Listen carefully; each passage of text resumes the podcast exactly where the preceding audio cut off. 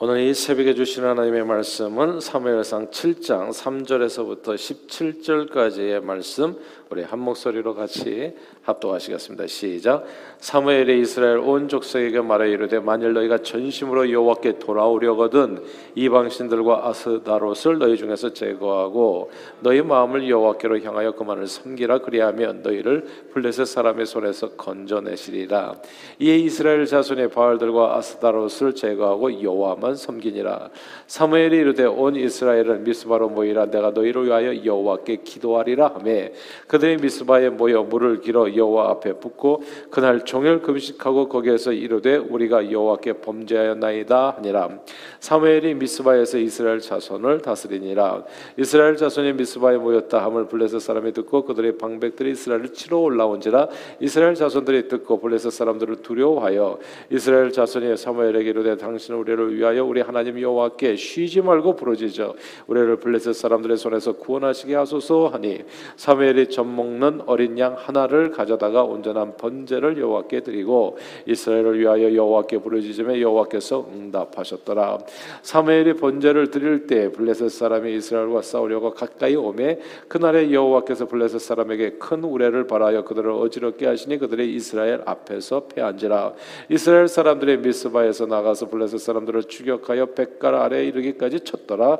사무엘이 돌을 취하여 미스바와 센 사이에 세워 이르되 여호와께서 여기까지 우리를 도우셨다 하고 그 이름을 에베네셀이라 하니라 이에 블레셋 사람들이 굴복하여 다시는 이스라엘 지역 안에 들어오지 못하였으며 여호와의 손이 사무엘이 사는 날 동안에 블레셋 사람을 막으심에 블레셋 사람들이 이스라엘에게서 빼앗았던 성읍이 에그론부터 가드까지 이스라엘에게 회복되니 이스라엘의 그 사방 지역을 블레셋 사람들의 손에서 도로 찾았고 또 이스라엘 과 아모리 사람 사이에 평화가 있었더라.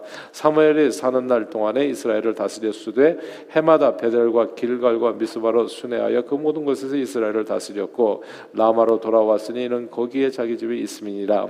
거기서도 이스라엘을 다스렸으며 또 거기에 여호와를 위하여 제단을 쌓았더라. 아멘. 오래전 한국의 대부분의 그 축구 선수들이 기독교인이었던 그런 축구단이 있었습니다. 이름이 할렐루야 축구단이었죠. 1980년 창단된 이 구단은 대한민국 프로축구 제1호 구단입니다. 이제 그 후에 이제 구단 운영 방침에 대해서 이견이 있어가지고 이 할렐루야 축구단 선수들 중몇 명이 이제 탈퇴를 해서 또 다른 축구 팀을 만들었는데 이름이 이제 임마누엘이었습니다. 그래서 임마누엘이 뭡니까? 하나님이 함께 하신다는 그런 의미잖아요. 그래서 이제 할렐루야 축구팀의 선수들과 이제 임마누엘 축구 선수팀의 이제 선수들은 이제 항상 시합 전에 함께 모여서 손잡고 기도하고 그리고 경기를 시작하고 또 골을 넣게 되면 정말 주로 기도 세리머니를 이제 하나님 앞에 드렸던 겁니다. 그런데 이제 이렇게 이제 할렐루야하고 임마누엘 축구팀이 이제 말하자면 비기독교인들하고 이제 할 때는 좀 괜찮았는데 이게 서로 이제 할렐루야하고 임마누엘이 서로가 경기하게 되는 날이 있었잖아요. 이제 그러면 조금 이상한 거예요. 할렐루야 축구 선수들도 이제 손잡고 기도하고 임마누엘 축구 선수들도 하나님 앞에 또 손잡고 기도하고 경기에서 이기게 달라고 이제 도움을 요청하는데 자 하나님의 입장이라면 내가 만약에 그럼 누구, 누구 손을 들어줘야 되는지 조금 난처하리라는 생각이 이제 들었던 겁니다. 여러분들이 하나님이라면 누구 손을 들어드리겠어요? 임마누엘입니까? 할렐루야입니까? 이제 미국은 이제 유럽인들이 세운 나라로 대부분이 이제 기독교인들이었잖아요. 이 기독교인들이 노예 해방 이슈로 인해서 남북으로 갈려서 전쟁을 벌리게 됩니다. 전쟁은 생사가 오가는 치열한 싸움터입니다. 목숨을 건 이 전쟁에서 패하게 되면 모든 것을 아니 많은 것을 이제 잃게 되지요. 아, 대부분 독실한 기독교인이었던 남과 북의 군사들은 이제 전투를 벌이기 전에 마치 할렐루야 임마누엘처럼 전투를 벌이기 전에 다 손잡고 기도하고 예배드리고 그리고 전쟁터로 달려 나갔던 겁니다. 기도는 어디가 더 이렇게 좀 더 열정적이었냐면 보통 바이블 벨트라고 하면 남부를 얘기해요. 북부를 가리키지 않고 그래서 남부 정말 남쪽에 내려가면 교회가 사방에 있습니다. 미국도 이제 뭐 북쪽에도 뭐 교회들이 이곳저곳 되게 많이 있지만은 남쪽은 더 어마어마하죠. 그래서 거기를 바이블 벨트라고 이렇게 부르죠. 뭐 성경 벨트라고 그 정도로 그냥 교회들이 뭐 엄청 많고요. 그리고 여기 북부는 제가 보니까 교회당 하나 세우려고 해도 굉장히 좀 힘이 들어요. 근데 남부는 교회당 세우는 게 너무너무 쉽습니다. 교회 허가 금방 나와요. 그럴 정도로 교회는 항상 이제 웰컴의 이제 그런 분위기인데 뭐 당시에도 뭐 남부는 뭐 기도 엄청나게 열심히 했던 거죠. 그리고 기도의 결과에는 이제 남부군이 한동안 승승장구하기도 했습니다. 북군은 다급해졌지요. 그때 한 참모가 북군의 대표였던 링컨 대통령께 조언을 드렸습니다. 우리도 좀 전쟁에서 이기려면 남군들처럼 기도를 좀 열심히 해야 되지 않겠습니까? 정말 하나님께 하나님께 간구해서 하나님이시여 하나님이시여 우리가 전쟁에 나가는데 좀 우리 편이 되어서 한번 싸워 주세요. 이렇게 기도해야 되지 않느냐. 그때 링컨 대통령께서 우문 현답을 하셨습니다. 하나님의 우리 편이 되어 달라고 기도하는 것이 중요한 게 아니라 우리가 하나님 편인 거가 중요하다. 신앙생활에도 이게 되게 중요한 질문 중에 하나입니다. 정말 하나님 앞에도 오늘 이 아침에도 우리가 와서 기도를 할 거잖아요. 그러나 그것보다도 먼저 생각해 봐야 될 것은 나는 과연 하나님 편인가? 나는 하나님 편에서 지금까지 신앙생활하고 이렇게 말하고 행동하고 생각하고 가정생활하고 아이들 키우고 사업하고 그렇게 살아왔는가 나는 내가 나는 진짜 하나님 편인가 한번 생각해 볼 필요가 있는 겁니다. 오늘 이 아침에도 정말 우리가 여러 가지 기도 어, 하나님 앞에 올리게 될 때, 아 그러니까 정말 이 전쟁 같은 인생길에서 어, 하나님께서는 우리에게 범사에 승리를 주시기를 간구하잖아요. 그러나 꼭 우리가 모든 소원을 하나님 앞에 아르기 전에 꼭 기억해야 될 것은 하나님께서 내 편이 되어 주시기를 기도하기 전에 내가 하나님 편이 되어 살아왔는가를 점검하는 것입니다.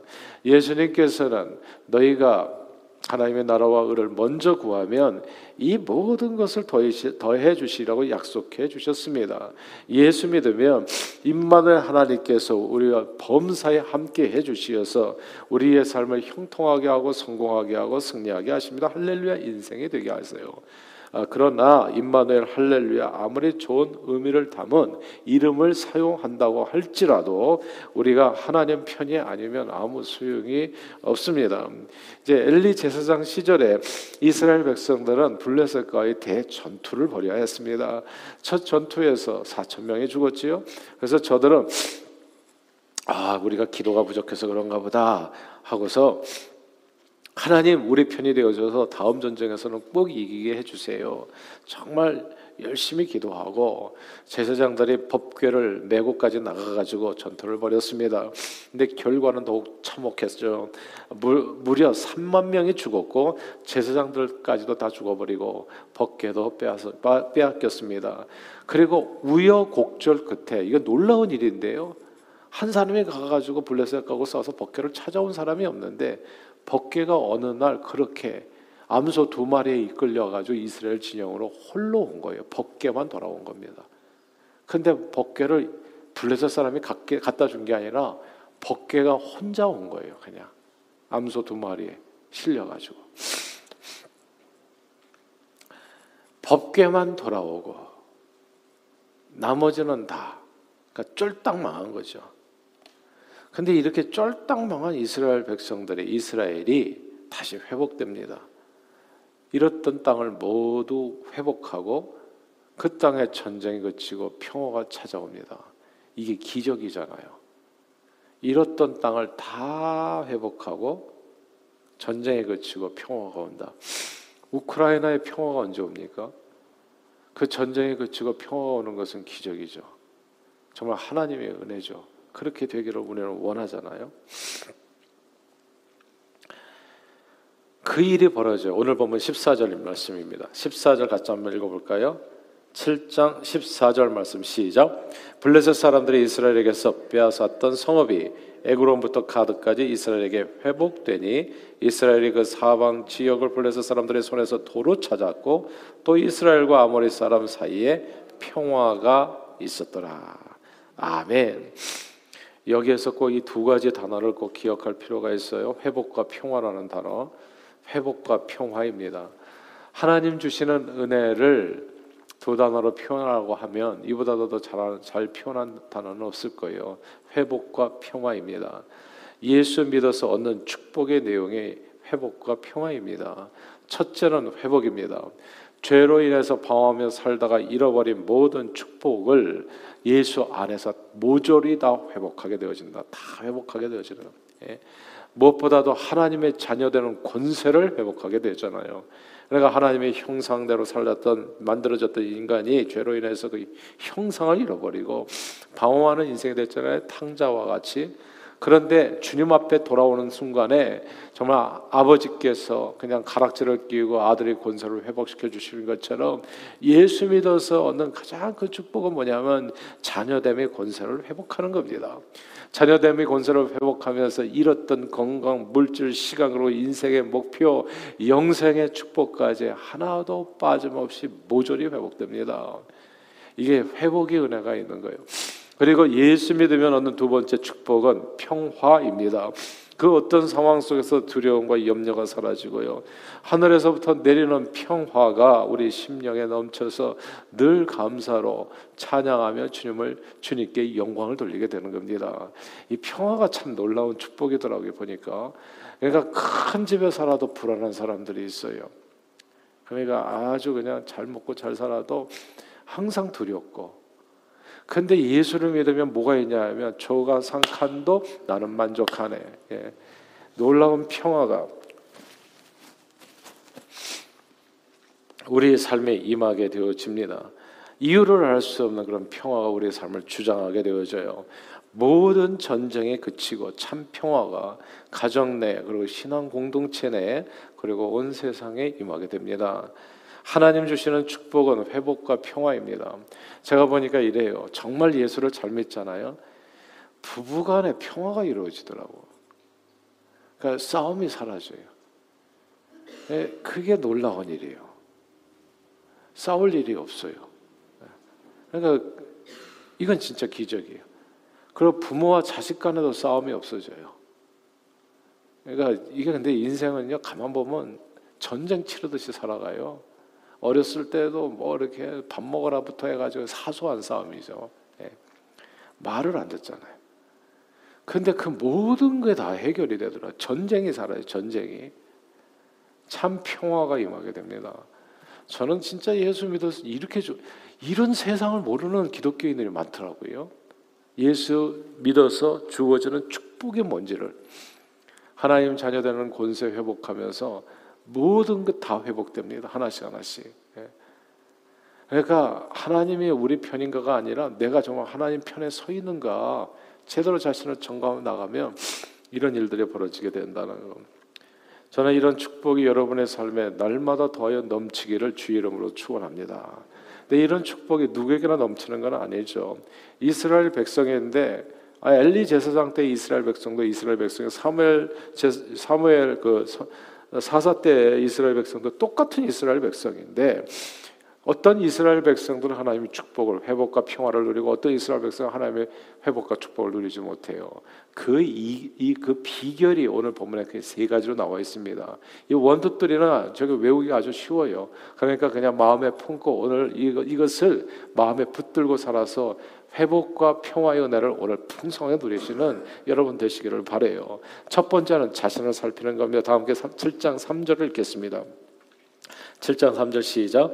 사무엘이 이스라엘 온 족속에게 말하 이르되 만일 너희가 전심으로 여호와께 돌아오려거든 이방 신들과 아스라도스를 너희들 중에서 제거하고 너희 마음을 여호와께로 향하여 그만을 섬기라. 그리하면 너희를 블레셋 사람의 손에서 건져내시리라. 아멘. 여기서 너희 마음을 여호와께로 향하여 그만을 섬기라라는 이 구절을 주목해야 돼. 내가 잃었던 모든 은혜와 축복을 회복하고 참 평화를 누리려면 먼저 늘 자신을 살펴야 됩니다. 이스라엘 전쟁 패배의 원인은 블레셋이 강해서도 아니고 이스라엘이 약해서도 아니었습니다. 전쟁 패배의 원인은 저들 자신에게 있었던 거죠. 우리가 이 세상에서 행복하고 넘치도록 축복을 누리면서 살지 못하는 이유는 내가 세상 보 사람보다 못나서가 그런 것이 아닌 겁니다. 자기 자신을 항상 살필 수 있어요. 이스라엘 백성들은 하나님의 임재와 능력과 축복을 경험할 수 있는 그런 신실한 믿음 생활을 하지 못했던 겁니다. 내가 믿음을 보게 하겠느냐 얘기했잖아요. 믿는 자에게 능치 못함이 없느냐. 그러나 하나님께서 보실 때는 항상 믿음이 문제가 있는 거예요. 엘리 제사장의 두 아들 제사장들부터 하나님께 드리는 예배를 가볍게 여겼고 말씀을 말씀에서 그 많은 행동을 서슴치 않고 저질렀던 겁니다. 저들이 드렸던 예배는 모두 형식에 불과했고 하나님이 이스라엘 백성 가운데 존중의 여김을 받지를 못했습니다. 백성들은 하나님을 한편으로는 섬기는 척하면서도 이방 신들을 기웃기웃거렸잖아요. 패배의 원인은 그래서 다른 데 있는 것이 아니라 자신들을 속에 있었던 겁니다. 여러분 아실 거예요. 창세기에서 야곱이 먼 바다마름에서 돌아왔을 때 세겜 땅에서 가면서 갑자기 사랑하는 딸 하나밖에 없는 이 외동 딸이 강간을 당하는 사건이 벌어져요.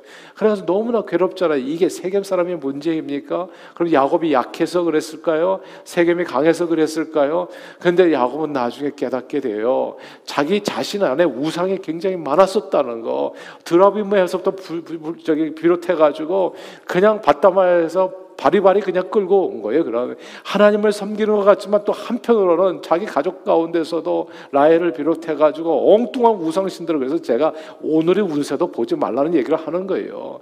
제발 엉뚱한 짓을 해서는 안 돼. 하나님 앞에 순전한 마음으로 주님 앞에 삶을 드려야 되는데 항상 세상과 그냥 하나님 사이에서 머뭇거려도 왔다 갔다 거리다 보니까 이 딸이 그냥 그 세겜 땅에서 뭐 술짓을 당했잖아요. 그러나 대우각성을 합니다. 그 일을 통해 가지고 그래서 상술의 나무 아래 그 모든 것을 다 먹고 베델로 올라가잖아요. 그때서부터 하나님께서 그 가정을 축복하지 않으십니까?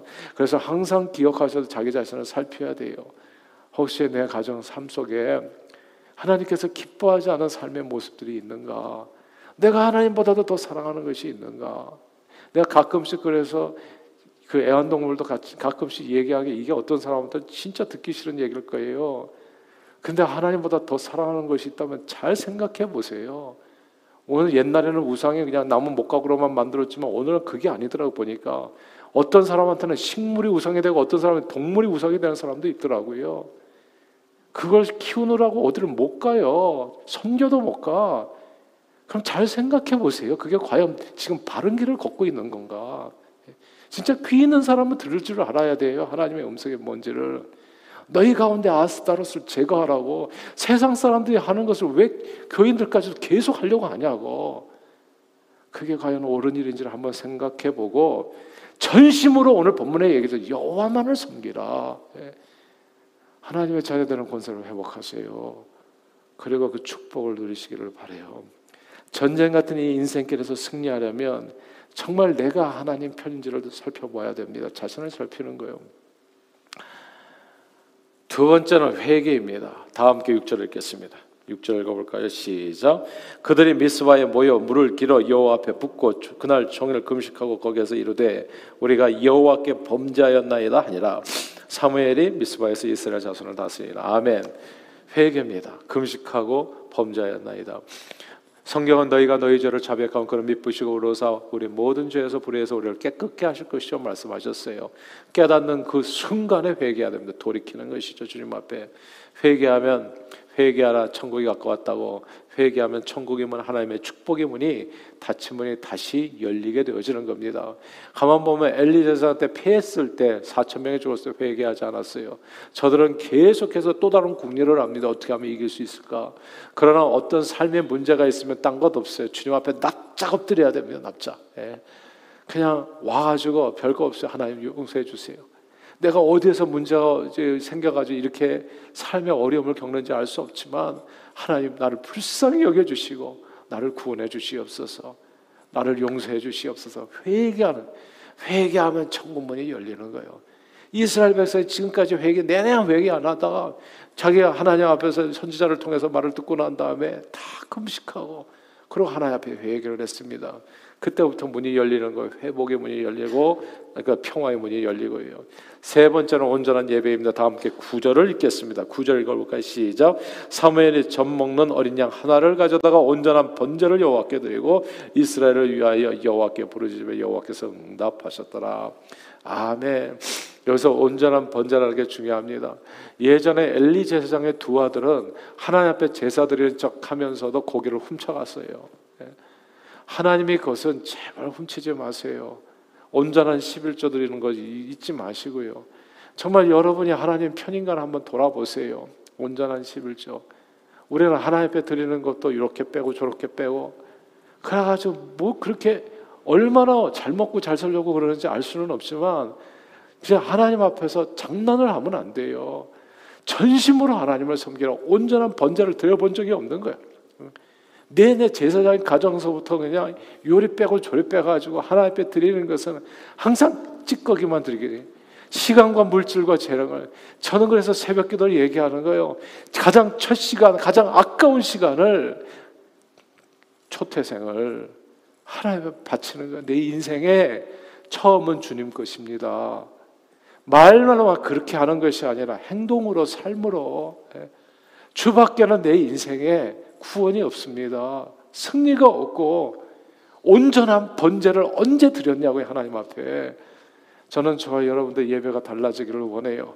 새벽에 나올 때도요 찬양 뜨겁게 하시고 말씀 열심히 읽으시고 그러니까 예수를 믿으면 믿는 것처럼 믿는 거 믿는 것처럼 하나님이 우리 편이 될 것인가가 중요한 게 아니라 내가 진짜 하나님 편인가를 늘 점검하면서 삶을 들여보세요.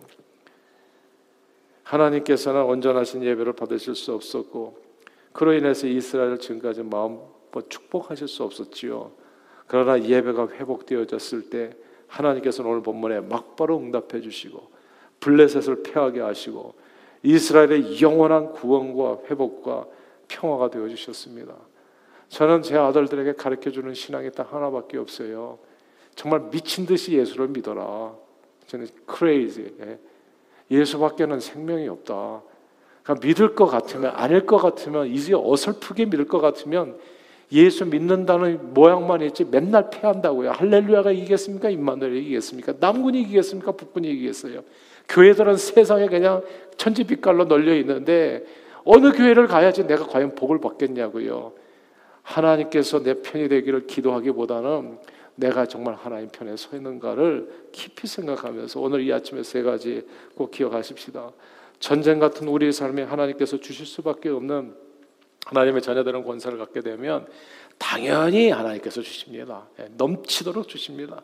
진정한 회복을 그리고 진정한 평화를 그리고 늘 승리를 얻으려면 오늘 세 가지 말씀드렸어요. 우리 자신을 말씀으로 돌아보는 거 한번 돌아보십시오. 그리고 뭔가 마음에 깨름직한 것은 안 하면 됩니다. 그 즉시 회개하고 돌이키세요. 다 끊어버리세요. 예. 내 삶에는 오직 주님밖에 없습니다. 이거 고백하면서 나가시라고요. 회개하고 두 번째 그리고 세 번째는 온전한 예배를 하나님께 드린 겁니다. 하나님은 언제나 신령과 진정으로 예배드리는 예배자를 찾으시고 그들을 축복하여 주셔서 회복과 평화를 누리게 해주신 겁니다. 언제나 중요한 질문은 하나님의 우리 편이 아니라 내가 하나님 편지를 살피는 겁니다. 늘 회개함과 온전한 예배로 하나님 주시는 회복과 평화의 축복을 오늘도 범사의 마음껏 누리시는 저와 여러분들이 다 되시기를 주 이름으로 축원합니다. 기도하겠습니다. 하나님 아버지 오늘 이 새벽에도 말씀으로 우리 어두운 심령을 밝혀 주심을 감사합니다. 늘 우리 자신을 살펴서 내가 하나님 편인지를 확인하고 그렇지 않으면 회개함과 온전한 예배로 주님께서 주시는 놀라운 회복과 평화의 은혜를 풍성하게 누리는 저희 모두가 되도록 오늘도 우리 심령의 성령 충만으로 기름 부어 주시고 축복해 주옵소서. 예수 그리스도 이름으로 간절히 기도하옵나이다. 아멘.